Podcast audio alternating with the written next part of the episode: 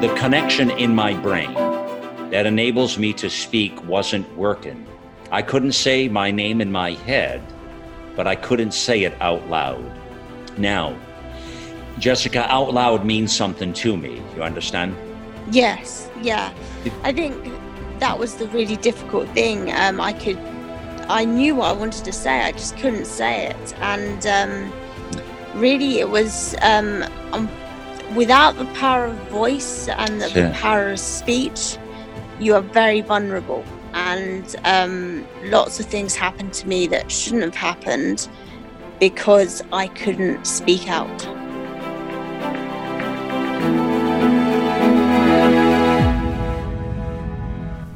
Knowing when to break through the boundaries of average to question the unquestionable is the sign of greatness. It's those moments when you get to the absurd stage that things truly get interesting. Well, the world is in need of a new generation of leaders, leaders who have the courage to break through the boundaries and question everything around them. Well, society is yearning for bold and enthusiastic women and men to provide the necessary leadership that will be required for the next leap forward. The journey to get to the brink can be unpredictable, but knowing you're at the brink, pure genius, my friends. Today, we are on the brink of greatness. Nobody ever wants to see uh, a young person, a kid. There's something there's something not quite right about a, a child who gets sick, who gets a, uh, a serious disease. I think all of us as adults, we when we see that, we want to we want to help the kid. We want to do something. That's kind of where we'll start with this story today. Here, I'd like you to meet our brink thinker today, Jessica Taylor Bearman, out of Rochester, England. Jessica, this is uh, really most interesting with you is we bring and dial it all the way back uh, to uh, when you were about what 14 15 years old Yes, it, it's a story that starts off when I was 14. so you're you're you're living in rochester england normal situation normal kid uh, doing normal things as a kid right Yeah, I had an absolutely normal start to life. Um, Yeah. But when I turned 14, I caught a virus, a flu virus. let me let me let me go with this hold on now the flu virus so that's what you initially that's what you Yeah. initially thought it was right Yeah. Yes, And- that was. uh, but it became much more than that let's talk about some of those symptoms early on uh, what what was happening So I had um, incredible exhaustion, but um, when I would stand up, it was a type of virus that would make you um, go very dizzy and lightheaded, and you'd collapse down. So you were kind of bedbound for the for the duration of the um, virus. But my problem was, it just didn't go. I just didn't feel completely well again. I haven't done since. so you didn't feel well then and and you said you haven't felt well since No, so um, it was from that that I started to get the um, ME, um, also known in America as chronic fatigue syndrome. Um, and yeah, I haven't actually felt completely well since Okay. I was 14. So, Jessica, is this is this a disease that is hereditary nature? Is genetic? Is it what? What is it, or is it just just happens? They they don't know enough about ME um, because there is not enough research going into it. Um, it's it's one of those conditions that has many different faces. It's Mhm. invisible, and um, people all are different in how they cut. Uh, so everyone has a different um, case, and um, there's no one case that's the same as another. Which makes diseases like that very difficult because when they're rare diseases, it's even more challenging because that means there's not the money behind it, right? That's what happens normally, right? Yes, it it is, and um, ME is a neuroimmune disease, um, and there's there's quite a lot of um, uh, people don't understand it, and Right. they believe that it could be psychosomatic. Mm-hmm. Um, Oh, really? yeah, so it's had the same thing that MS had um, 50 years ago Okay. when people thought that was um, a mental illness until they they had a scanner which showed up what was happening, and ME is very similar to that. So um, interesting, yeah. So yeah. And the Emmy ME uh, uh, stands for myalgic encephalomyelitis. Right, and that is indeed a mouthful. Bit of a tongue twister. it is indeed a mouthful, young lady. All right, so bringing it back there to, to the age when you're 14, 15 years old. So you thought you had the virus. Bring us back to that point as a young woman, because, and, and let me tell folks now that you're 28 now. So let's draw some parallels here. So quite a few years have gone by since you were 14, 15 years old, right? uh, yes years but yes. but dialing it back to 14 15 tell us what life was like then what was happening to you and what, what took place so i was a very active teenager um, i enjoyed um, going to the theatre um, doing things with my friends and my family. Very outgoing. And um, after I got the virus, because it started off with the virus, and what happens is that triggers the ME.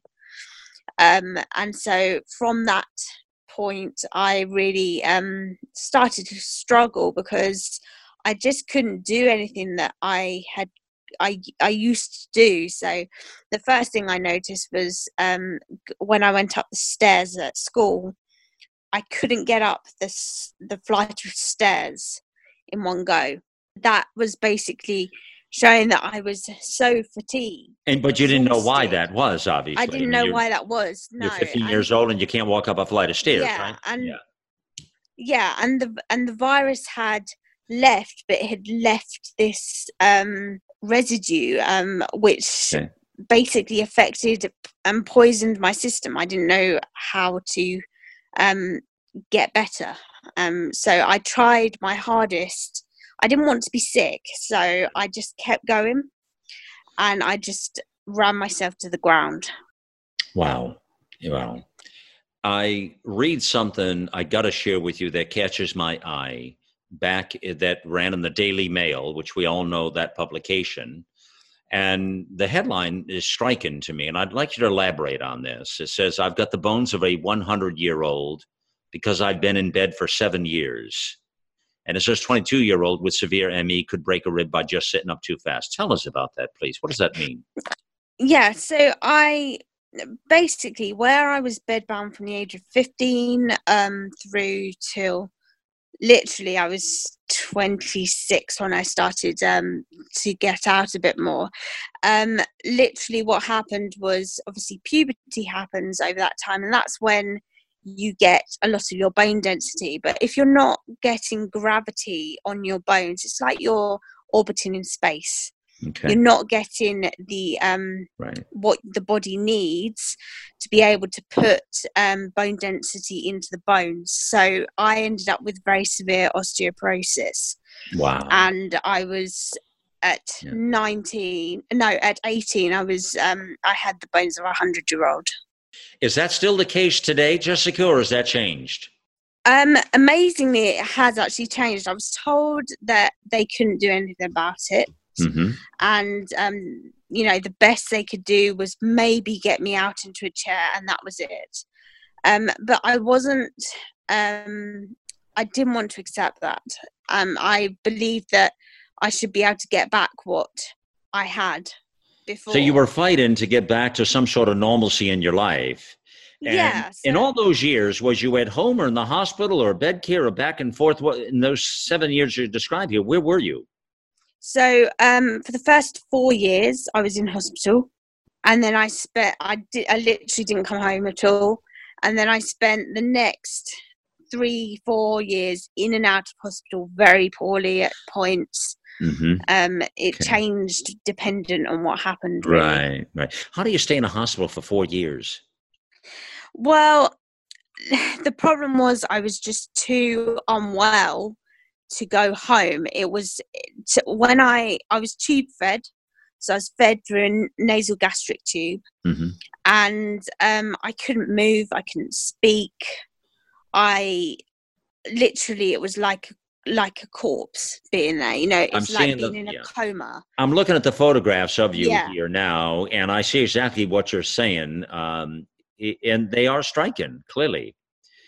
Uh, yes, I think the problem is with um because Mhm. at that point I had very severe ME, okay. and the problem with that is there are we are the voiceless sufferers. You know, um, you don't hear about them and you don't see them because, of course, they're generally bedbound, stuck in a house or in a hospital, and um, you just don't see them. So those pictures were taken. Obviously, they're light sensitive, sound sensitive. So every every and even touch sensitive. So um, every aspect is of your life is affected. Um, and it's only been recently that you've I've started to see pictures of other people who are sufferers of very severe ME because they're just too poorly to be on social media. Well, it um, takes your life from you, obviously. It's, it steals Yeah. your life. I mean, and you're at a point of mercy at that point. Uh, what was the prognosis for you back then? What did they say? Um, yeah, the, it was it was very difficult. Um, I wasn't told at the time what they were actually thinking, but my parents were taken to the side on quite a few occasions and said to hold on to me because that was the best they had, and um, that I could very easily pass away from it. Right, sure. Uh, with the stats of ME, do you have any idea? Are there any stats of how many people die from this? Well, it's a very difficult um, subject to kind of go across because Right. there in the UK there are 250,000 sufferers of ME, but only but 25% of them are severely affected. Mhm. So there's a there's a huge range of what people are actually suffering with.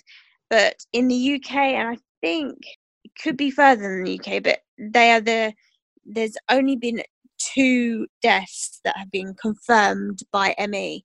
Hmm. Um, the, the idea is that it's m- uh, much more common than um, people would expect, but because generally what happens is um, you get something else which causes the so because your immune system is so low, you catch something else, and that can cause you to um, to not make it. Um, but also, there's just um, there have probably been a lot of deaths that have been caused by the ME, but they just haven't got the um, expertise to know if it was the ME that caused it. Right. There's a lot of unknowns with this disease, very clearly. Yes, Yeah, a lot of there's unknowns. And that comes a lot with the fact that it is a rare disease. Uh, you don't have the money going into research. And this this is the way it is with a lot of rare diseases where, you know, and, and it's really the luck of the draw, isn't it, Jessica? You know? Right? Yes, it, it is, and I think um, Hmm. the the problem is there's just not been enough biomedical That's it. research. That's it. Um, so unfortunately, people like me were just left suffering, and yeah. um, Yeah. yeah. Well, you can't cure what you don't know. You see, No, you have to know to be able to cure. Yeah. yeah, and it's it's very difficult to um, kind of get your head round um, Right. that Right. there is no science out there to show what you're suffering. Now, while all this was going on, you also have a dramatic weight loss, I understand, right? I lost oh, a, a ridiculous amount of weight. I went down to um, under. I was. I think I was thirty six kilograms. I'm five Wow. foot eight, Wow. And so that was very thin. Yeah. And Yeah. um, I literally had tubes keeping me alive at that point. Yeah. Yeah, that's uh, beyond anorexic looking. Yes, um, there's there's even when I had got better, I had come out of hospital. I hadn't got better; I was still ill, but I had got become well enough to be transferred home. Um, I still ended up going backwards very often, so it was very much about taking one step forward and about six steps backwards. Um, and I I lost. Um, I had problems with my digestion, which is common in very severe ME. Mhm. Um, and so literally I couldn't stomach anything. And my weight dropped extensively you know it was it was very worrying. And i think for the first time my dad is incredibly um, positive. I come from a medical family. My mom's a nurse and my dad's a paramedic. Wow. And that was the first time my dad openly admitted that he thought he was bringing me home in a coffin. Sure Wow. And isn't that wild with your mom and dad having medical experience? You know, uh, probably a blessing, I would think, uh, in the knowledge that they had and dealing with a lot of the challenges that were being you were being faced with, right?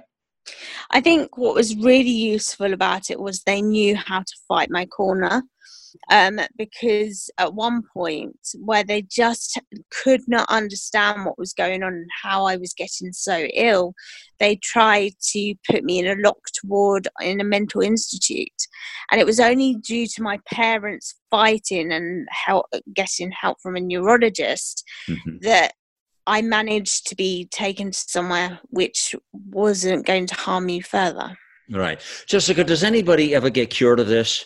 No, um, I think so, uh, some people feel that they've gone into remission, mm-hmm. um, but it's always around. So, right. um, so you can get, as I say, I used to be at zero percent functionability, mm-hmm. so I couldn't even watch anything on the television. I couldn't speak. I couldn't. It was literally like just lying there. Um, okay.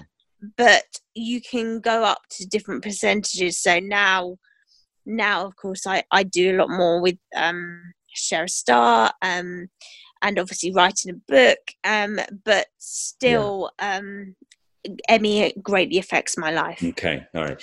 Well, I want to talk about all of that, including the book and uh, including the art and the work you've been doing, uh, and the inspiration where this came from, and where the turning point of a lot of this was coming from. We'll do that, friends, on the other side of this uh, message in just a moment here.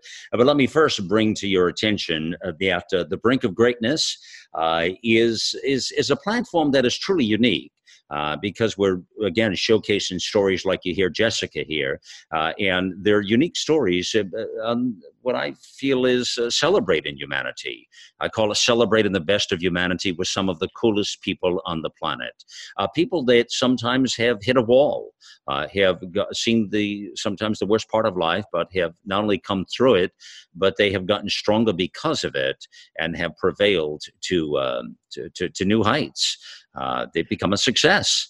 Uh, and you'll see just ahead here uh, that uh, Jessica is one of those people, I think. And as you hear the first part of the story here of the sickness of ME, um, it's uh, it's profound, obviously, what happens to one.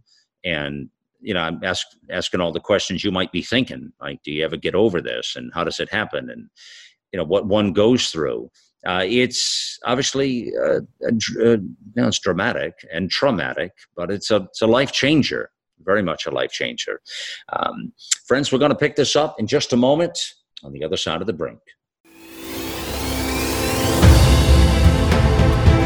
The goal is to deliver a message of truth, inspiration, and hope to the world, to unite people from all backgrounds and beliefs in an effort to advance humanity. News blogs, informative podcasts, and entertaining videos. It's AmericaOutloud.com where the conversation never ends, with 24 7 streaming on our free apps on both Android and Apple. Welcome to the new era in communications, America Out Loud Talk Radio.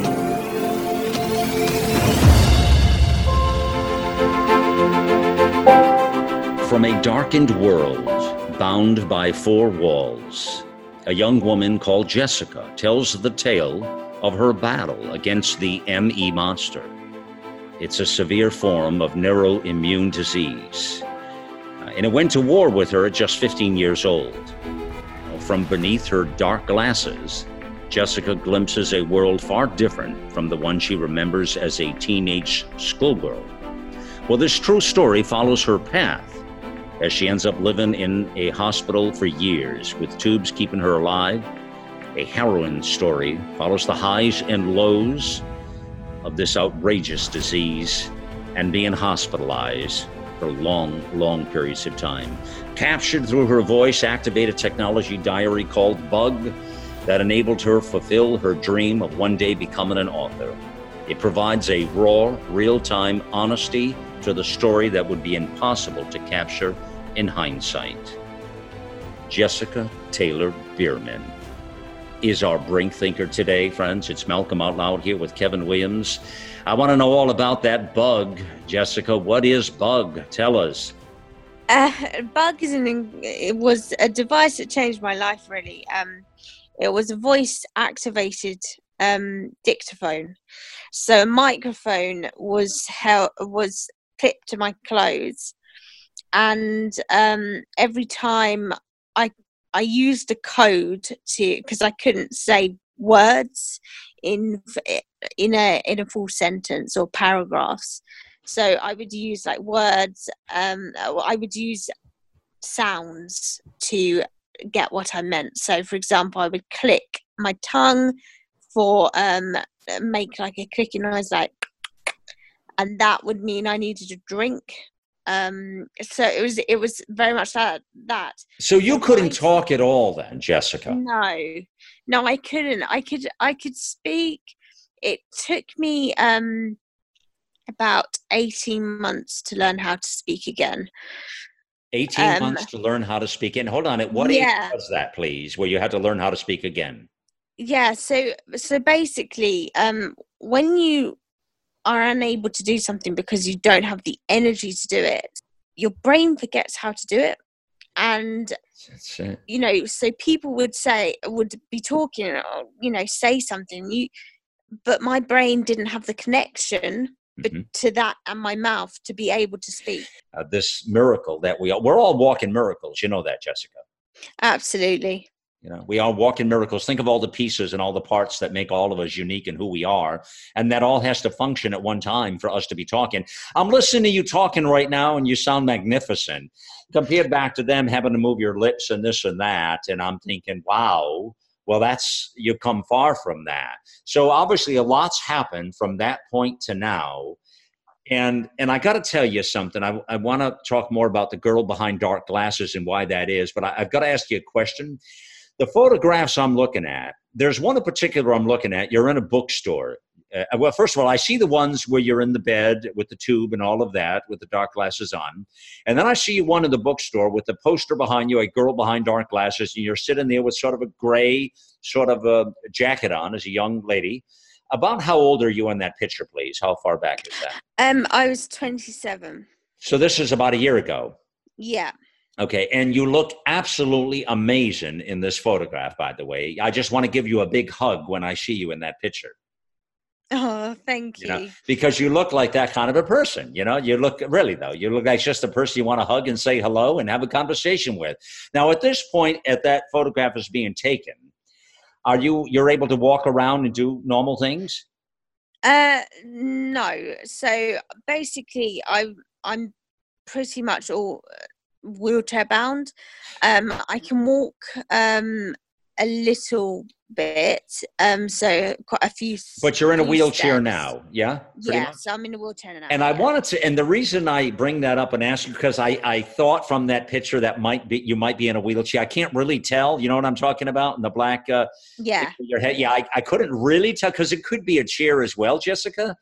But yeah. I didn't realize you were still in the wheelchair. So, all right. So let's dial it back now tell us where this whole story of first of all why the girl is behind dark glasses. What is what is the significance of those glasses please? So basically with me you get um, sensitive to light. Dependent on the severity is how um, how much you need dark glasses. But basically i couldn't I couldn't cope with the the um, sensory overload of um, a normal day, mm-hmm. having light in the room or anything. I would need dark glasses for that.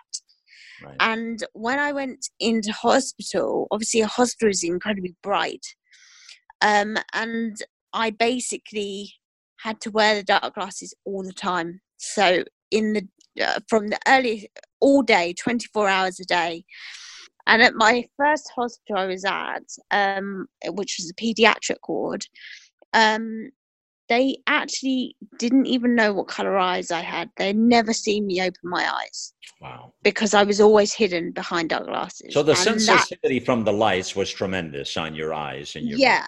So the glasses were to protect you. Yeah, and that's basically where um, a girl behind dark glasses come comes from because people knew me as the girl behind dark glasses, not as. Jessica, not as Jess, anything like that. It was just actually um, the glasses depicted who I was. Yeah, wow. And the whole visual of you there now in the bookstore uh, is not lost on you know it does not ex- escape me for a moment what you've been through and just the journey from you to get to that bookstore let's talk about that journey just a bit here now to get to that point because that was about a year ago and as you see yourself in the bookstore, and you'll see the picture, friends, because we'll have it in the post on the brinkofgreatness.com and on americaoutloud.com as well. And you'll see the picture of Jessica, how fantastic she looks here. Uh, but and, and, you'll see the other photographs where she struggled through this uh, problem and the disease that was uh, taking her life from her. Um, so I'll bringing it back to that point then now, Jessica. So you're in a wheelchair now. So let's talk about the through this whole experience now, when was the turning point that how did you get and how did you convince yourself that it would get better? Because there were no guarantees for you. They told you at one point this could be it, the best you might be at, at best. How did it get better? Uh, what was the impact on you? Why did it get better? And where were your thoughts are at that time? I think it's it's a very um, challenging subject to talk about because literally there's no answer as to exactly why I have improved. Um, and, you know, someone in my case, you know, I had a friend um, who um, had very severe ME as well. And she passed away from the condition, and she would have done everything that I did but she just didn't get better. So there's no actual miracle cure. There's no um, way of just getting better. It's just um, I describe it as it's like sowing seeds. Um, every single thing you do in therapy, in um, in rest, and what you're what you're doing, every time you're planting a seed, but that seed doesn't always grow and then for some reason it feels like um, you, you do one thing and then it, they all start to grow and um, it's not something necessarily you've just done it could be something you did a month ago mm-hmm. um, so i was i was always very positive um, i i just I literally was so naive. I did not know that you couldn't get better from ME. So um, I literally dreamt of, I think in my mind, I was going to be 19 and traveling the world um, with my book um, because. No, that, wait, was, that was in your mind, you said? Yeah, so I always had this thought that I was going to write a book.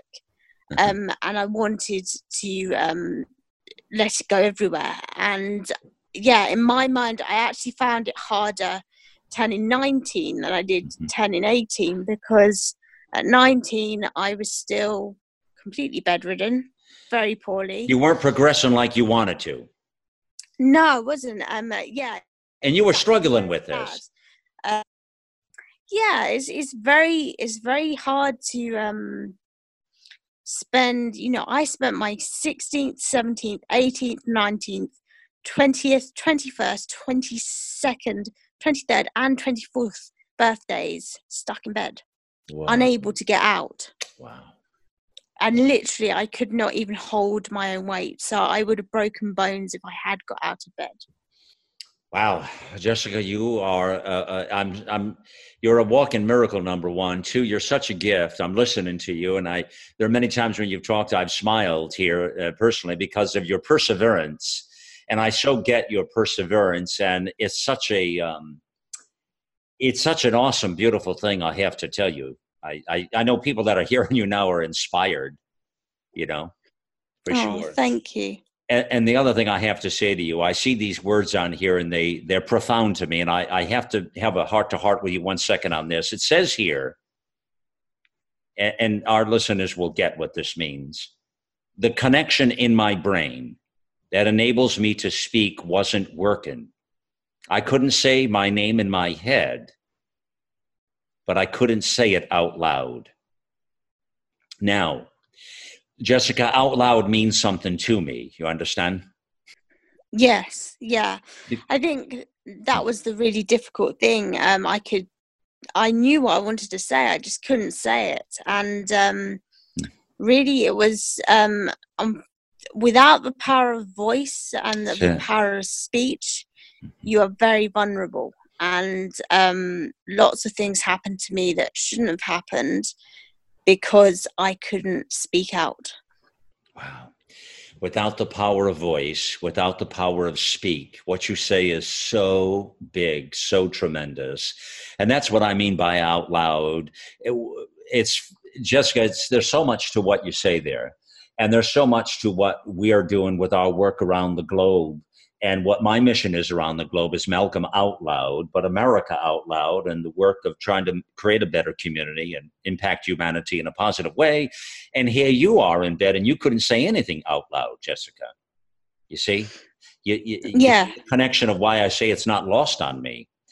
Uh, yes. You know, and you are you're just you're right there and I you couldn't do it and and then you come through this whole process and you were being held back from this horrible disease that was taking all of your abilities to function at a normal pace. But it sounds to me like, Jessica, you were getting frustrated with yourself in an interesting way. And, and this is an interesting turning point to the story because, as you just described a moment ago, and I felt the frustration in your voice when you said, I was in bed at this age, at, at, at 16, to 17, and 18, 19, 20, 21, 22, 23, 24, and, and I'm darn well tired of it, Malcolm yes, exactly. I think um, people don't realize the suffering that happens. And you know, it wasn't, it was doctors were saying, Oh no, we'll get you out of the chair for your birthday. Hmm. and they said that to me on my 16th or 17th, all the way up to 24. And I actually made a video um, that I put on YouTube called Seven Years in the Making. And it was about the fact that it had taken seven years just to sit out in a chair, just mm. to be hoisted mm. by a machine and get put into a chair wow. Wow. for less than 30 seconds before I would faint. Mm-hmm. And it took seven years to get there. So anything I'm able to do now, I'm just so incredibly grateful. With all those years now of the promises of the birthday and the physicians, and now I'm visualizing your mom and dad, uh, who are again the paramedic and the nurse, correct? Yeah. Right, all right. So they're you know got a little bit of a medical background, understand what's going on.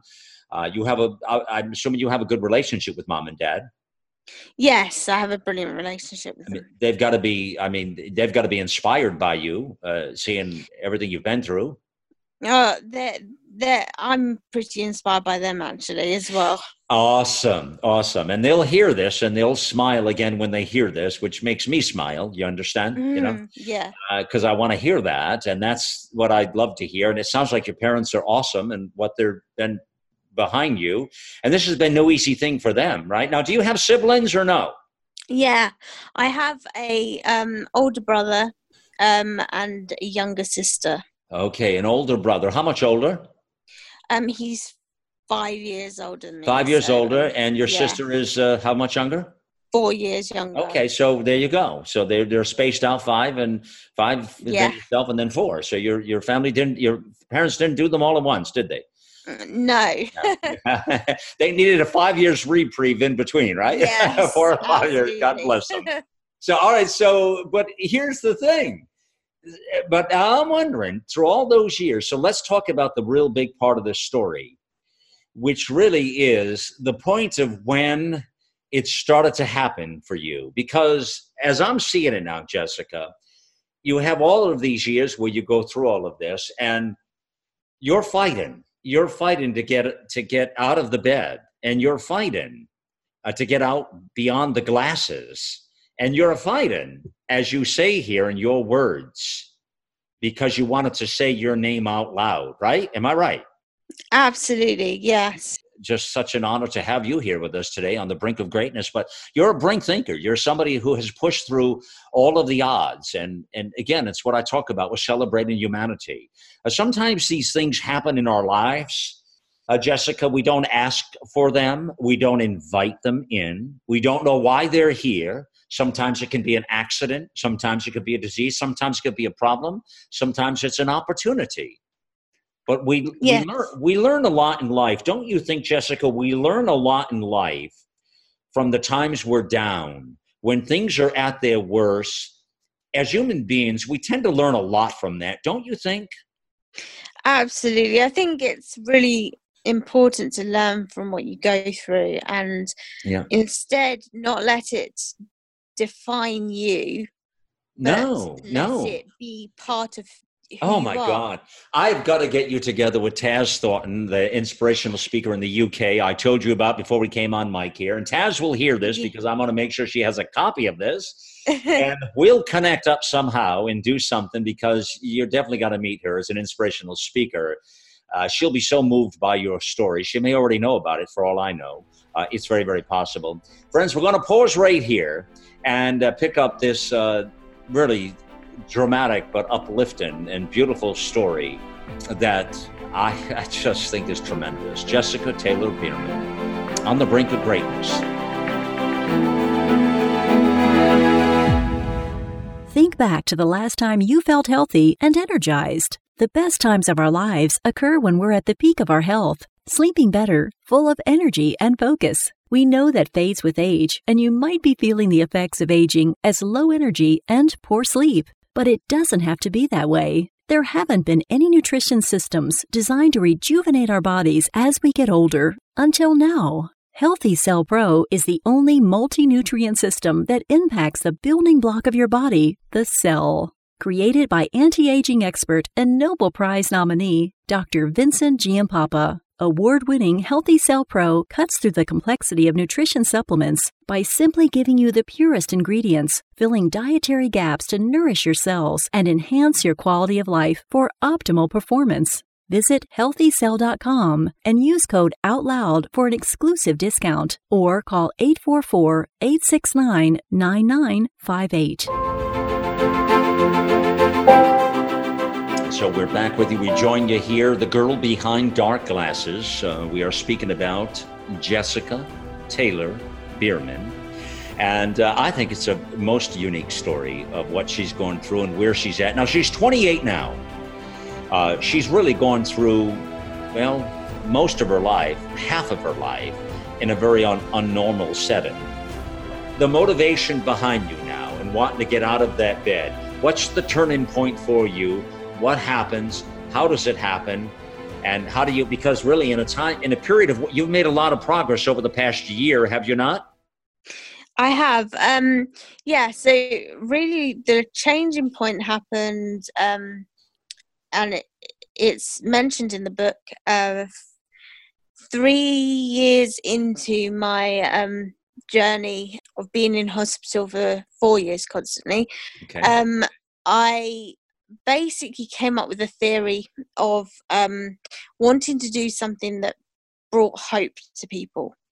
And with this um, disease, you can't have loads of visitors because it overstimulates you and you get very poorly from it. Mm-hmm. Um, so a lot of my friends didn't actually know anything about what I what I was going through. So I came up with this idea of um, painting through laughter basically, I um, realized that laughing created an automatic response um, where even if you couldn't move properly, you would jerk uncontrollably. So, and so with a paintbrush in my, placed so balanced on my hand, I basically recorded the laughter. So the paintbrush would have paint on it. Anytime that someone made me laugh, my tummy would shake. Um, and that created the paintings. And weirdly, by doing that, I really taught myself how to um, actually move again because it connected my brain to my body and helped to under uh, to, to get that connection working again so i could learn how to move again yeah and you know when you say earlier here about you wanted to help other people or be inspired here you are bedridden for all these years having the struggles of a lifetime and you're thinking about how to inspire other people. Um yeah i know it was just i felt the world was in a we needed positivity we needed something to be hopeful for and i knew that uh, people used to moan about things that were that didn't matter you know and i just wanted to show people that life is too important too special to Yeah. waste any of it. Yeah yeah. Okay so what you say there um, is is a profound statement about the fact that there are many people who worry about things that don't matter listen to those words please everybody of jessica taylor bearman. I, I plead with you all to listen to those words. Let's all listen to those words uh, that we worry about things that really don't matter. So what really is the value of a life people? What's the value of a life? What's the value of all of our lives? And what are we here for? What's our purpose? You know i think about that jessica a lot in the big picture of life. And uh, you inspire me when you say that because clearly we worry all our we're the world you know stress and anxieties and grief and trauma it's all built into the human psyche isn't it Absolutely, yeah. Um, I think it's it's really important to take what happens to you and actually learn from it and um, not take it. I think often with um, a chronic illness like ME, Yeah. You grieve for your, the life you once had, Amen. and Amen. I think that's a really tough thing to get to get used to because you're suddenly having to change your expectations of life. Well, that's the Um, measurement of success. The reason that, Jessica, you're a success and you're a big success is because what you just said. You're a, you're you're such a huge success. You're a tremendous success. You're such a successful person, Jessica. Because for you to say and remind all of us that we need to take those setbacks, those difficulties, those moments, those experiences, whatever they may be, and we need to learn from them. See, that is exactly the measurement and definition of success. And nobody really understands or realizes that in the way that we should. You- Do you see what I'm saying, Jessica? Yes, I do. That's it. And you got it. You know it. You got it. And it's there. And it's, you so get that part of it.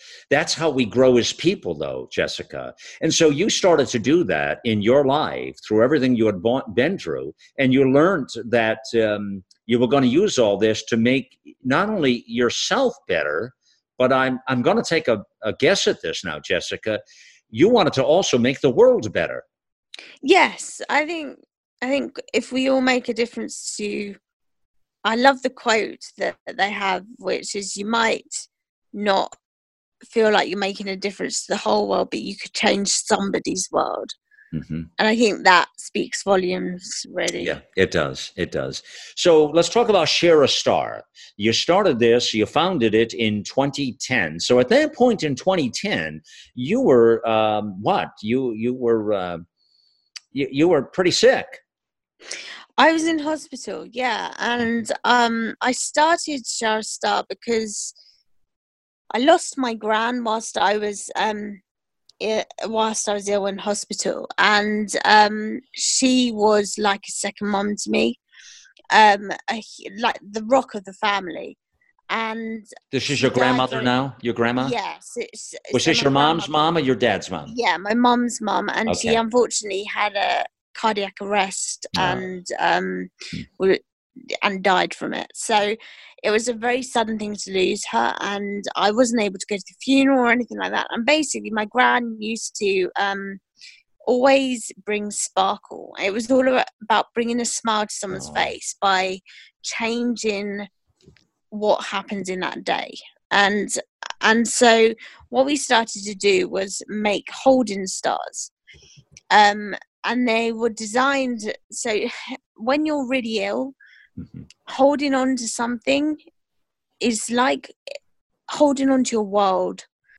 And so, what we do with these stars is we create them so they are literally unique to the child we're helping or this teenager. Um, you know, it, it's it's unique to them. It has everything that makes them them. So, for example, um, I've made one with Teenage Ninja Turtles on it. Um, I've made one that has a magician on it, and all different things. Um, literally, we've made three over 300 stars, and um, not one of them is the same.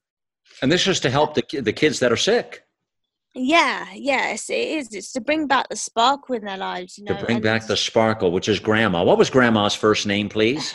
Elizabeth. Elizabeth. Wow, a great English name, right? Yes, absolutely. Yes. yeah. Tell me about this blog, The World of One Room. What? What? Tell me about the blog, please. Yeah. So basically, I came up with. I. I, I really feel that in my writing, I'm um, very.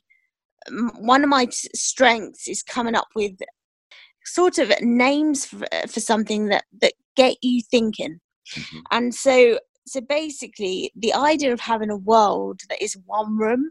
Mm-hmm. That was my life, and um, I spent ten years constantly in a world of one room, not getting out from that room and everything you know my bed was my house and it it was a different way of looking at it because i think you could either think of it as a prison or you could take it back and actually say no it's actually my world. And it's a much nicer way of thinking about it. So you and were doing so, everything within inside of yourself. Uh, you were doing everything you could possibly do to hold on to your sanity and to build something better for but you that was a struggle wasn't it? Yeah i mean it, it's an incredible struggle because it's not no teenager no child no not even a normal adult would want that they should life. never have to go through that is what you're saying no never have absolutely. to go through that but you created a world of uh, you had to create your own world is what you did jessica and or you would have been you would have gone insane probably you see so i think yeah i think so i think yeah. I've been very lucky that my mental health has been very stable i've not suffered with depression or anything like that and that's and hard to do that's hard to do jessica and i'm telling you that is oh my is that hard to do that is wicked uh, hard to yeah, do yeah absolutely and i think yeah. that was only through the way I yeah. dealt with um, my condition. So, yeah. calling my surroundings a world mm. rather than a prison, um, the way I thought about things.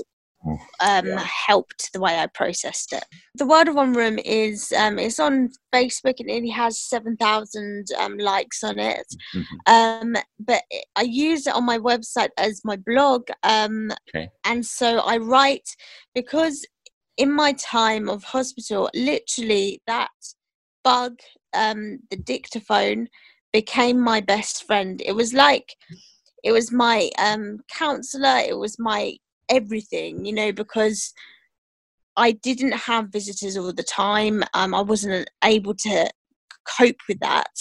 Mm-hmm. Um, and so basically, these blog entries are all written to Bug. So for example, I had one um, that said, Dear Bug, I'm still missing. And the idea um, about that is it was a blog written about ME awareness and how a new initiative has um, been made, um, which is called Millions Missing. And so the idea is that it's millions missing in funds for biomedical research, but there's also millions of people missing from their lives. And I think it's a very powerful way of describing what happens when you get chronically unwell with severe ME. Jessica, what does the future hold? Uh, well, the future is very bright at the moment um, because I'm actually um, 24 weeks pregnant. um Oh, wow. yeah. Wow. Wow. Congratulations. Congratulations. Thank 24 you. weeks pregnant. So you are going to be a mom. yes i am which is really um amazing because i li- both me and my husband thought that it would never happen for us because i just So you're married now. You're married. yes i am And you live with your husband, then you have your own home or I live um uh, it, with my um dad as well. Um but but so I live in the family home but um okay. the the house got um extended so that Got I it. could have a room downstairs so I've got to stay here at the moment. Um but but yes so um so the future is a lot brighter than it was. Right. And so you're taking on each step forward, you're taking on new things in life, back to the opportunities. And this is a big step having a child. You're ready for this, huh? Um I don't know if I'm ready but I will be ready by the time it happens. I um yeah and what do the doctors say about that? Your your body can handle it okay? uh yeah it's it's um it's 50 50 some people either get um because the pregnancy hormone basically kickstarts your body to rewires it and Mhm. start it starts working again um or you can get incredibly unwell with it i've been lucky that i've seen some improvements in my health but when you have the baby that those improvements don't necessarily stay. You can go back. You're not as ill as you used to be but you're still very ill. Um but but yeah it's it was amazing because i started making progress and i just thought it was me my me getting a bit better. Mhm. and then it turned out that actually i, I was um pregnant and um that was what was causing it Wow. That's a big life changer, isn't it?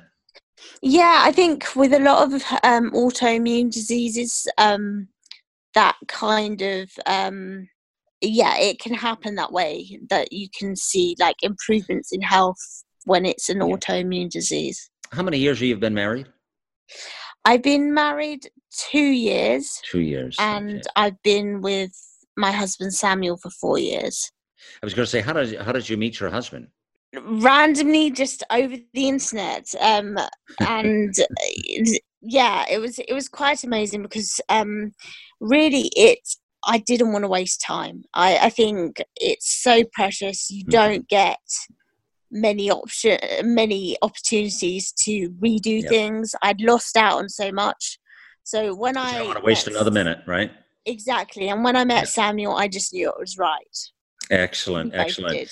And so it's been a couple of years, and you're a family now. And uh, so when that picture was taken at the bookstore, he was you was you were married then. He was still he was- yes i was yeah interesting. And uh, was he there uh, while you were doing the book uh, store uh, tour there? Yes. Yeah, he, Yeah. he's he's brilliant at supporting me in what I do. I was going to say he must be very proud of you in that case. And you know, a lot of relationships today, Jessica, I'm finding are coming from the internet, aren't they? Oh yes, I think for me, when I first met Samuel, I actually couldn't get out of my room, and um, it was amazing to have someone because he's not actually unwell himself, um, but he literally treated me just as a normal person. You know, there was there was no oh she looks sick, she's in a bed. It was just talking to me like a normal person, and I knew that was a very special thing in him. And um, Mhm. I wish more people were like it. So he was he was right. He was he was respectful in treating you as you should be. right? Yeah, my Mhm. disability Yeah. was not what he saw. Amen to that. And a lot of people don't do that, do they? No, they don't, and I think it's a really important thing to um, try and spread to people that you know disability doesn't need to me- mean that we are less of a person. Well, you prove that. You're proving that every minute of the day. I mean, you you are a living example of what that means, Jessica. Thank you. Yeah, you you mean all of that. I mean, so you've got you've done so much and you've accomplished so much. And let me go through some of this. So the I want to tell folks the websites here. Um, and uh, you're you have one website that's called jtay.co.uk. Is that correct? Yeah, so jtay.co.uk. Um, basically, when I was um, before I was ill, everyone called me Jess, and um, that was where it was. A lot of things happened in hospital, and basically, when I came out of hospital, I decided that I would prefer to be called Jessica.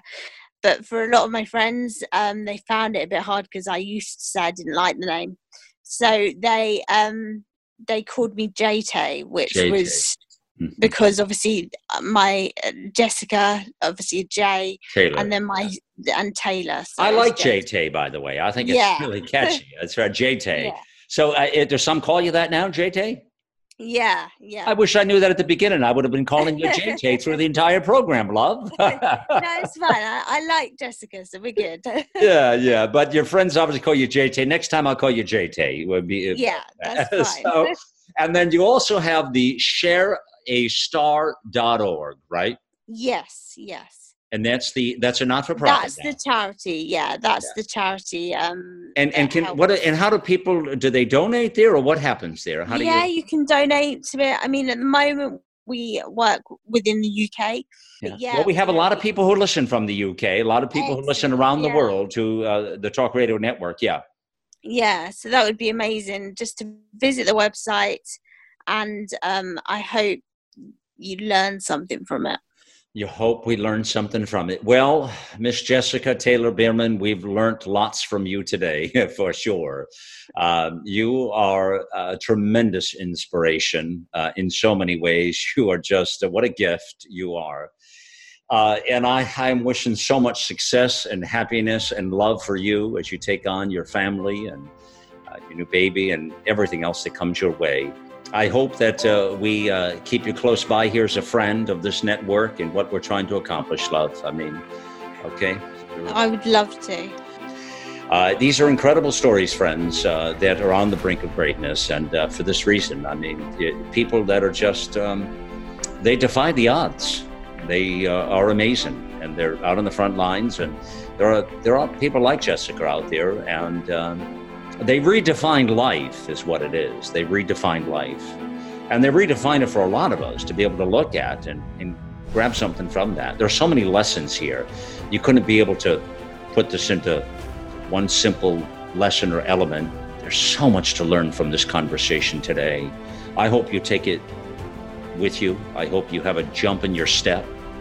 And I'm wishing you the best out there as well as you take on every day forward in your lives. Remember, the brink of greatness can only happen when you're willing to push beyond the boundaries and the limitations that are holding you back. What's holding you back, friends? And like Jessica did, remember to take the next leap forward.